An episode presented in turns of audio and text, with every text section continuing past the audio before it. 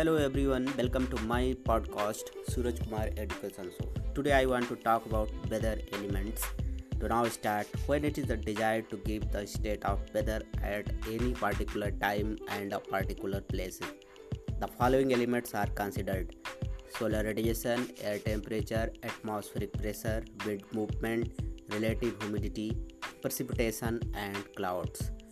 Solar radiation the sun supplies virtually all the energy 99.9% received by the earth. Solar radiation is the source of energy for all the physical processes taking place in the atmosphere. This energy also drives the processes of photosynthesis, evaporation, heating the soil and air.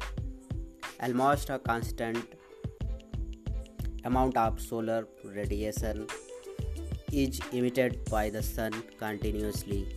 It is called solar constant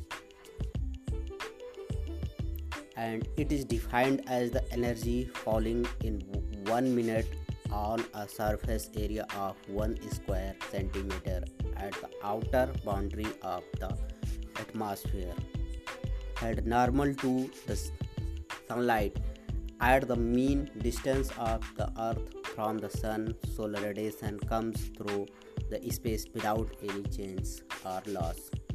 When it enters the atmosphere, it undergoes change and loses occur before reaching the earth due to absorption by atmosphere, reflection by clouds, and scattering by dust particles.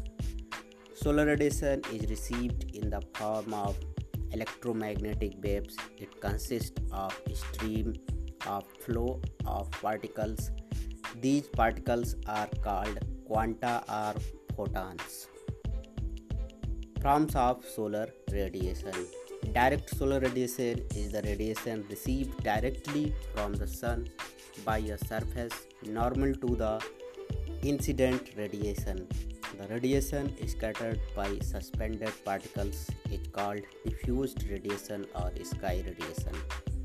The quantity of diffused radiation depends on latitude, seasons, and cloudiness. In high latitudes, diffused radiation is a very important source of solar radiation.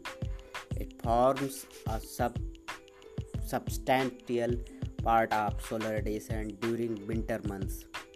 Cloudiness also increases the ratio of diffuse to direct radiation.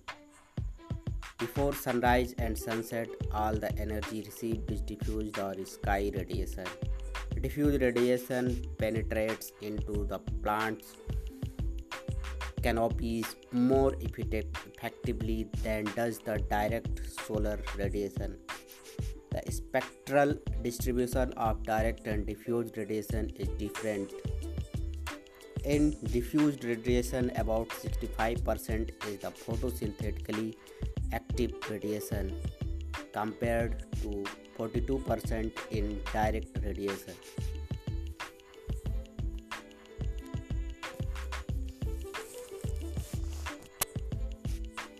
Global solar radiation is the sum total of direct and diffuse solar radiation received on a horizontal surface from the sun directly and from the sky as scattered radiation. Solar radiation that is reflected without any change in its quality is called reflected solar radiation or albedo. As clouds are very effective reflectors, little solar radiation reaches the earth's surface on a cloudy day. Snow is a very effective reflector, particularly when it is fresh. Water surface and sea are poor reflectors and serve as a good sink for solar energy.